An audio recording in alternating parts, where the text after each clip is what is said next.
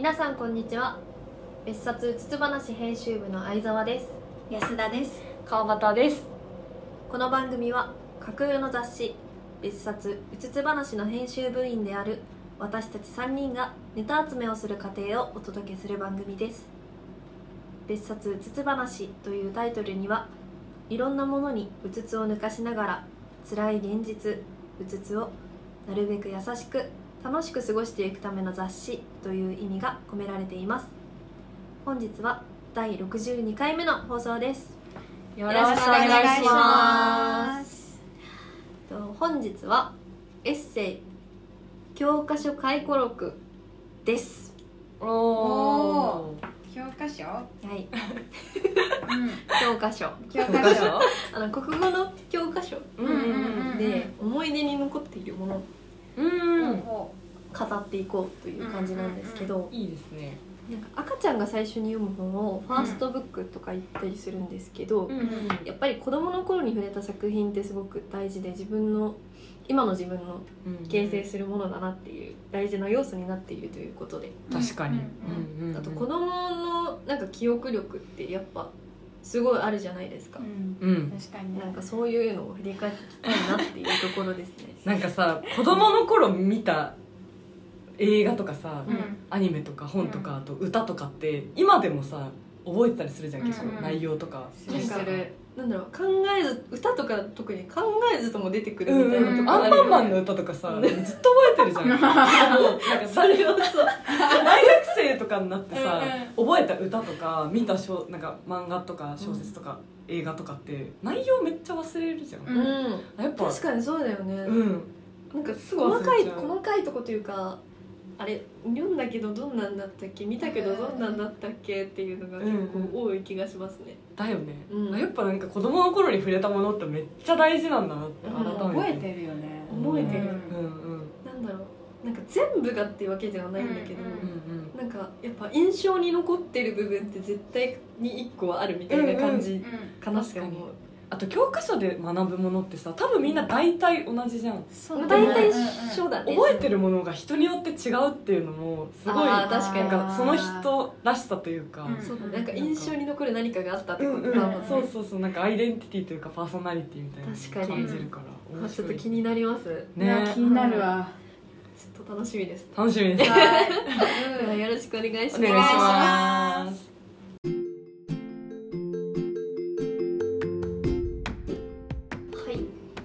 早速じゃあ私から相沢からうん。紹介させていただきます、はい。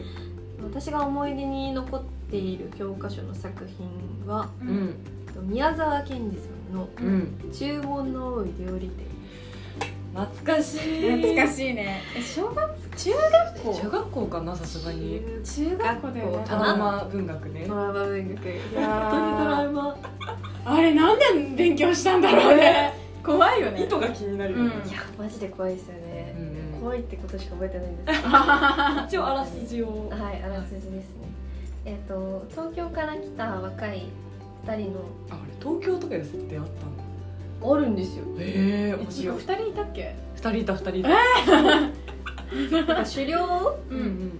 するために山に来てて、ううん。んでこう山に行くにつれて連れなんか犬と一緒にねうんこう来たんですけど、うんまあ、連れてきた犬が亡くなってしまって、うんうんなんか心細くなって下山しようとするんですけど、うんまあ、途中にあった、えっと、西洋料理店ううん腹ごしらえをしてから帰ろうということで、そこに入るんですけどそこのお店は実は化け猫、うんうん山猫化け物の山猫がオーナーで、うんまあ、客を料理するっていう、まあ、逆の、はいはい逆に注文が多いみたいなはい料理店でしたっていう感じでまあ最終的には、えっと、別に食べられることなく、うん。まあ、その死んだはずの犬がなぜか勢いよく入ってきて、うんうん。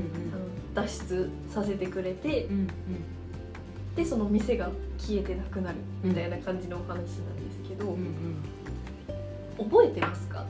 覚えて最ます。後最後は覚えてなかった。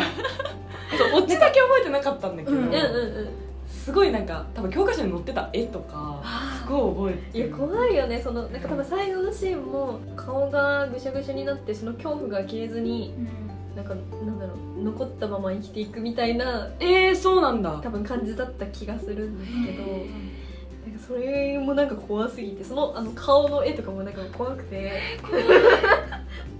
怖い。なっていうふうに覚えてるんですけど、うんうんうんなんか私が一番覚えてるのは、まあ、全体的に怖いからなんとなく覚えてたんですけど、なんか特に覚えてるなって思ったのがそのなんか56個ぐらいこう注文を受けて、うんこう1個ずつその2人の男性がこなしていくんですけど、うん。その中でもなんか酢酢を体にかけるっていう工程があって そんなあったっけ？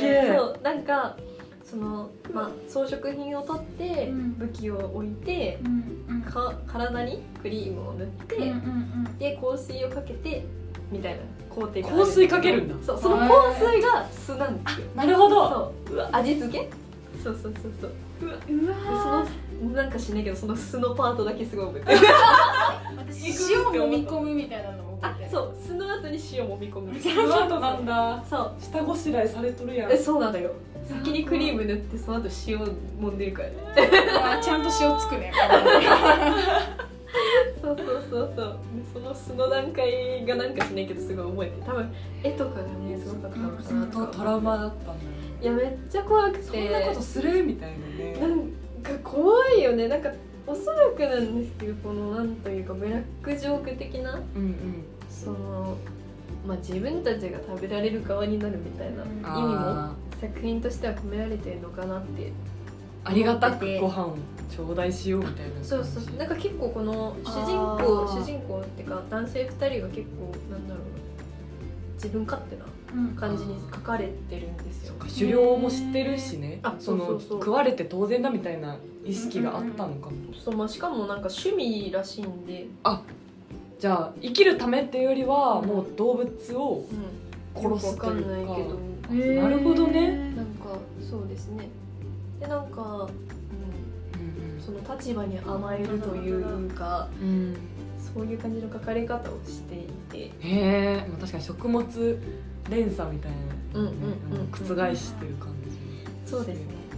でそれで逆の立場で人間が食べられるみたいな工程が書かれているのが。じゃあちゃんと教訓があるんだね。まあ本当のなんか意味としてはどうなのかっていうのは分かんないんですけど、うんおそらくそういうことなのかなっていうのはその時に思ったんですけどうん。なんかそれよりも怖すぎて。確かに。なんか内容とかをそうね汲み取る前に組み取る前に怖くてそう、うんうん。でそのなんか怖かったなっていうイメージのもと今回このお話しするためにもう一回読んでみたんですけど マジで怖くて。変わらず変わらずそう。ですね。変わらず怖くて私はなんか相変わらずビビリだなっていうふうに思いました でやっぱなんか人にさ物を分からせるときにさある程度の恐怖を与えた方がいいみたいな。そうだねそういうことなのかな。トラウマみたいな部分が。まあ印象にはめっちゃ残っいやてるね。残るんだなって思いましたね。そうだね。なんか覚えてる人多いんじゃない？よかったらもう一回読み返してもらって、でもなんか今の聞いてうん。そういうちゃんとメッセージがあったんだっていうのをうん。改めて知れたからよかったかもしれない。ただ怖いだけの作品になっちゃって。そうそっか怖かったよ確かに。そうだ今思った当時はさそんなこと全然考えてなかったから、うんうん。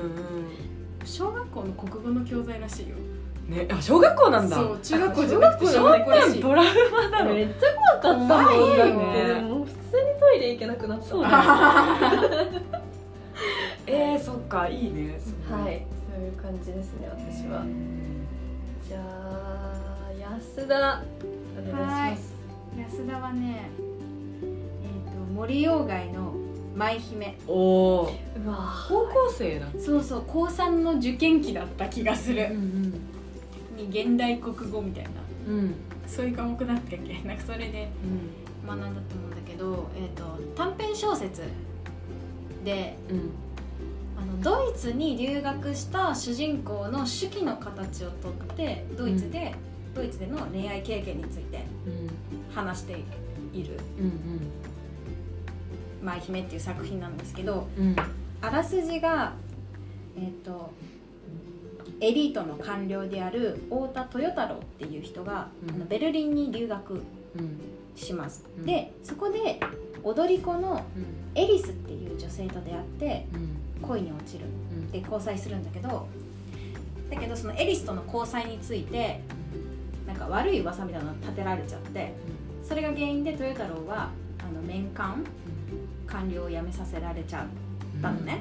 で仕事を失って今後多分どんどん出世していくであろう道を断たれちゃった豊太郎はあの友達の相沢っていう人から 相沢？そう相沢だね。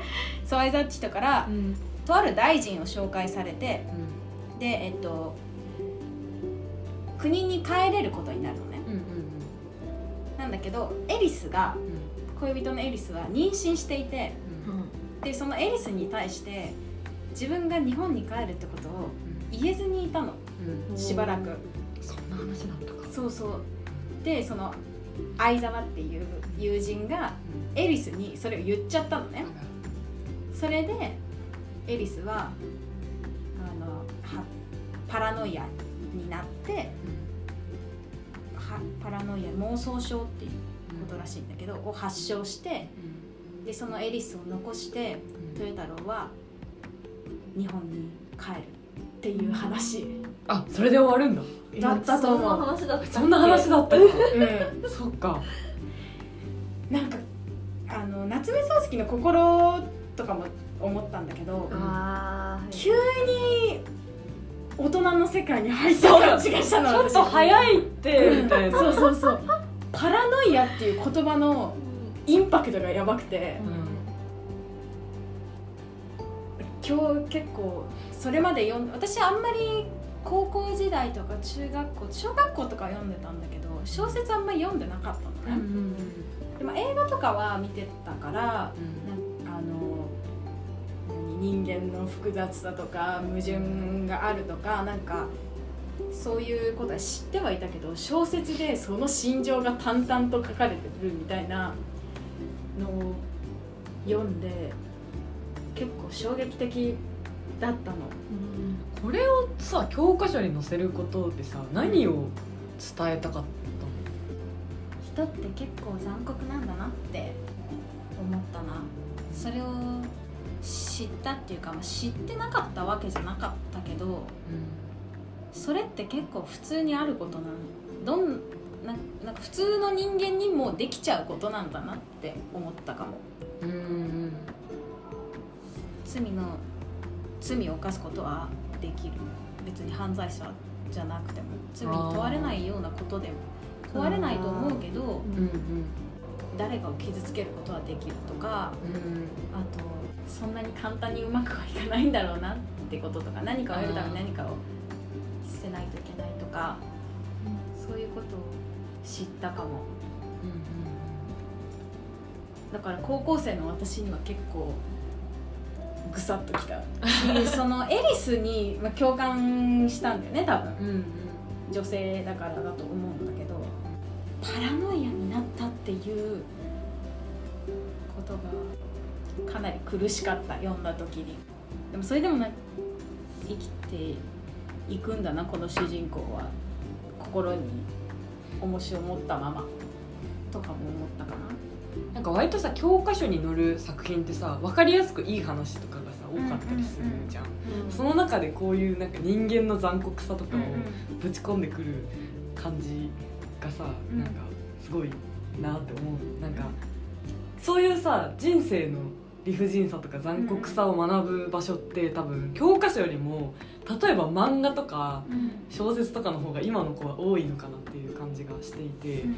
例えばさ「鬼滅の刃」とかもさ結構キャラクター死ぬしあそういうなんか理不尽に屈してしまう瞬間みたいなあるのかなと思っててでもそういうのをさ、今の子たちは小学生とかからたしなんでるわけじゃないですかそう。習わずとも。そう教科書からではなくて漫画から教わってたりするから。いやなんかね。今の子はどうなんだろうねそれを「舞姫」を読んだ時に今の高校生ってどう思うんだろうとかすごい考えたわ。なんかアニメとか漫画で私の世代じゃあ私がだと思うけどあんまりこういう残人生の複雑さとか残酷さとかそういうことを触れた漫画とかに出会った覚えは今んところ私はないけど多分映画でとかではあってだけどその映画ってさなんかセリフだけだったり、映像で説明してたりとかもあるからさ、うん。主人公が実際どんな感情なのかっていうのを文字面にして起こして詳しくは言ってくれてないじゃん。あーそっかそっか。で漫画も多分それに近いものがあるのかなって思ってその小説として読んだことでうん。なぜそう至ったのかみたいなところに人を破滅させたっていうかうん。あの病気を発症させてしまうけれどもうん。なんか否定しきれないところがあったんだよね多分。だから善悪白と黒で分けられないものがあるみたいなところを認識した瞬間だったのかなってちょっと思う。それを授業でやってみんなで考えるみたいなのって今参加したらすごく面白いのかも。ああ今参加した確かにね。当時はもそううなんじゃこれはみたいな。んかこう言い方が合ってるかわかんないけどさ、その学生の時ってさ正直さ何も何も考えてないというか、そんな自分の人生に責任を感じたことって、うんなないね。そんなにないじゃん、うん。いやそういう方もね、うん。いらっしゃると思いますよ。私はそうじゃなかったよ、いや私はそうじゃないよ。楽しく過ごせればいい。楽しく過ごせればみたいな風にしか考えてない中でこういうなんか人生の中でこういう困難があってうまくいかなくてうん。挫折してみたいな感じの物語を読ませられるのってすごいなんだろう、まあ、その時はねなんか自分がそう考えられてなかったからうん。あんまりうん。深く考えるということはなかったんですけどなんかちゃんと分からせに来てるんだな人生をってちょっとね。思っちゃう。いや今受けたいよいやそうだよね。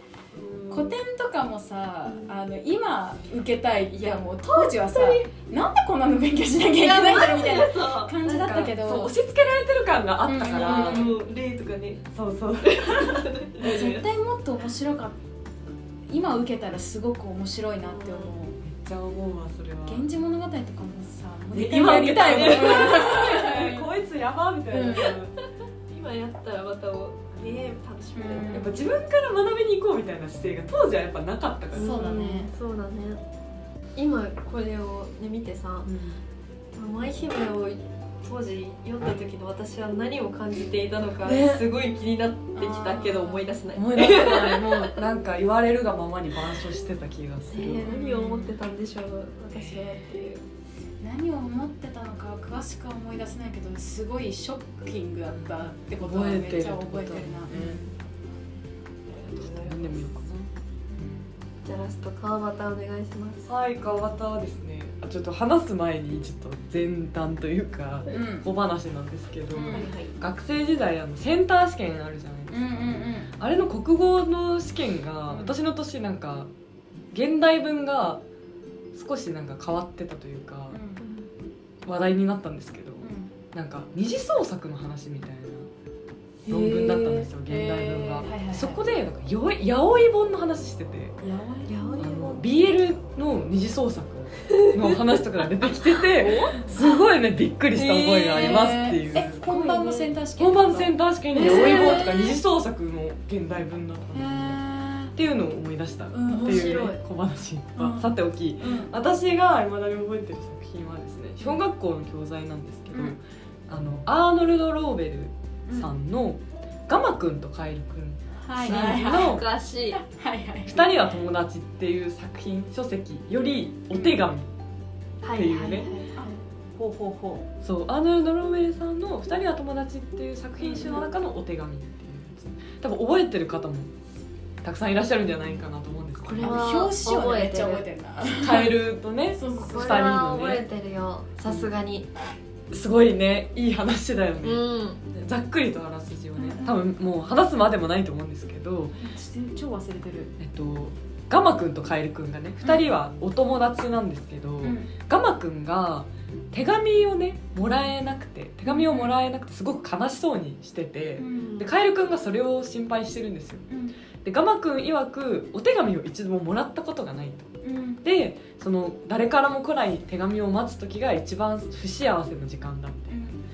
で言っててすごい悲しそうにしてたのを見たカエルくんが急いで家に帰って「ガマガエルくんへ」って手紙を書いてでカタツムリくんに渡してでそのカタツムリくんから手紙が届くまで2人で一緒に待ってるみたいなお話で。えー。もう私この前久々に読み返してもう号泣しちゃったんだけど、うん。いい話すぎて、うん。なんかもちろん話の筋とかももちろんなんですけどなん。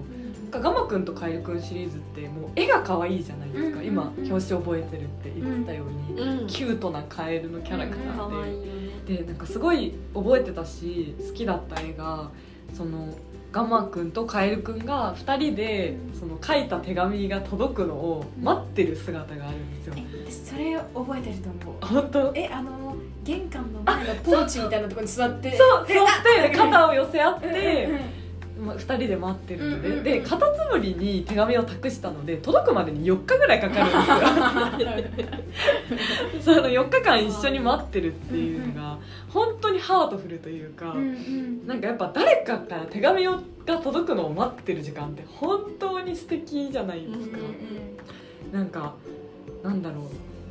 私今友達と文通をしてるんですけど、うん。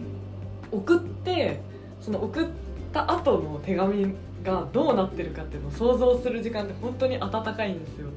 私がしたためた文章がこう郵便局員さんの手を渡りうん。その友達の家に運ばれてでそれを友達が届いたものを見てすぐ読むかもしれないしちょっと待つかもしれないしでまあいざ開けて読んでで私の直筆の文字で書いた文章を見て何かを思ってあじゃあこの文章に対してはこうやって返事をしようみ書いてでそれをちゃんと切って貼って糊をつけてでポストにわざわざさ私に行って私のところに届くまでみたいな時間が本当に愛おしくてたまらなくて それをすごくすごく丁寧に書いてるなって思った。しあとなんかこれ手紙だけに限らず LINE とかもそうだと思うんですけど誰からも連絡が来ない時期ってなんかちょっと寂しかったりするんですよ私の場合うんなんか全部さ溜まってた LINE 返しちゃって LINE 通知がゼロで食べるの今そう。すいませんでもなんかああ私今誰とも連絡取ってないな返事来ないの寂しいみたいなそのガマくん側の気持ち手紙を待つ時間が一番不幸せだと思うみたいなうん。気持ちもすごくわかる確からかにでもその寂しさをなんか埋めてくれる人がいる。幸せみたいな、もうなんて素敵なね 友達の話だろうみたいな思ったしあとなんか劇中でカエルくんがガマくんに送った手紙うん。を読むところがあるんですけど、こうん。こを読むとね親愛なるガマガエル君僕は君が僕の親友であることを嬉しく思っています。君の親友カエルっていうね手紙を送ったみたいなのでここだけ読むとさ別に泣けるような手紙じゃないというかそんなにすごく内容があるわけではないじゃないですか。うん。でもやっぱ手紙ってなんか内容が全てじゃないというかうん。さっき話したみたいにわざわざ便箋を買ってペンを手に取りめっちゃわかるそれ。そうわざわざその自分のためにちょっとでも時間を割いてくれたみたいなところが実は一番嬉しかったりするからかそういうのもすごい思ったりしてなんか泣けちゃうよね。あとなんかうん。一人のためだけに割と完成された文章を書くみたいなそうだよないしあと私の場合はだけど書いたやつを別にどこかに記録したりしないのよ。うん。うんもう書いたら手放しちゃうからそうだね。後で一生読み返せない文章なの私にとって、うんうんうん。恥ずかしいよね。そうちょっと恥ずかしいでもこの世界にその私が一生読み返さないであろう文章を読み返せる人間が一人だけいるみたいな感じもなんかうわすごいいいなと思って。いいですねしかもなんかまそのなんだろうその価値もわかるんだけどうん。なんか当時よりも今の方が手紙の価値ってなんか高い気がしない、めっちゃわかる。やっぱね手軽にこうなんかね SNS で書き込めたりとか、うん LINE ができたりとか、うん。そういう発達してる中でわざわざ自分の字で何かを伝えるっていう価値の高さみたいなところがうんうん。なんか余計に今あるなって思う、確かにっていうのをね思い返せる作品というかお手紙書こうって思う。素敵だ。手紙って誰かにその書いてる相手に対してなんか自分を捧げてるみたいな感じがうん確かに。あの今聞いてて書くことだけじゃなくてその前だったり、うん。後だったりもそうだなって今聞いてて思った。素敵な行為だよね手紙を書く、間違いないわ。しかもなんか手渡しもできたわけじゃん。そうだね。でもそれをしないでわざわざ。待つ時間を楽しんでそうそうるんだよね楽しんでる感じが。そうそうそう。あそれ素敵だね。素敵だよね、うん。だから、うん。アーノルド・ローベルさんが多分手紙になんかロマンみたいなのを感じてた方なのかなって、そうだね。なんかこうやって多分自分も楽しみにしてたんだろうね。誰かから手紙が届くの、ねそれもまた素敵。そうだね。はいそんな感じです。いや素敵な作品でした結構手紙書くの好きだけどちょっと恥ずかしい確からごくごく身近な人にしか書けないかも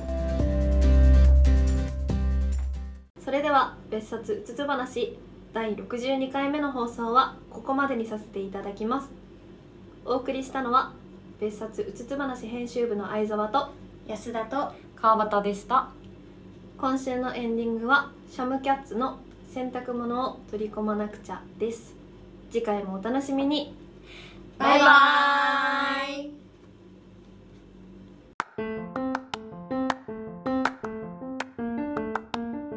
せーの。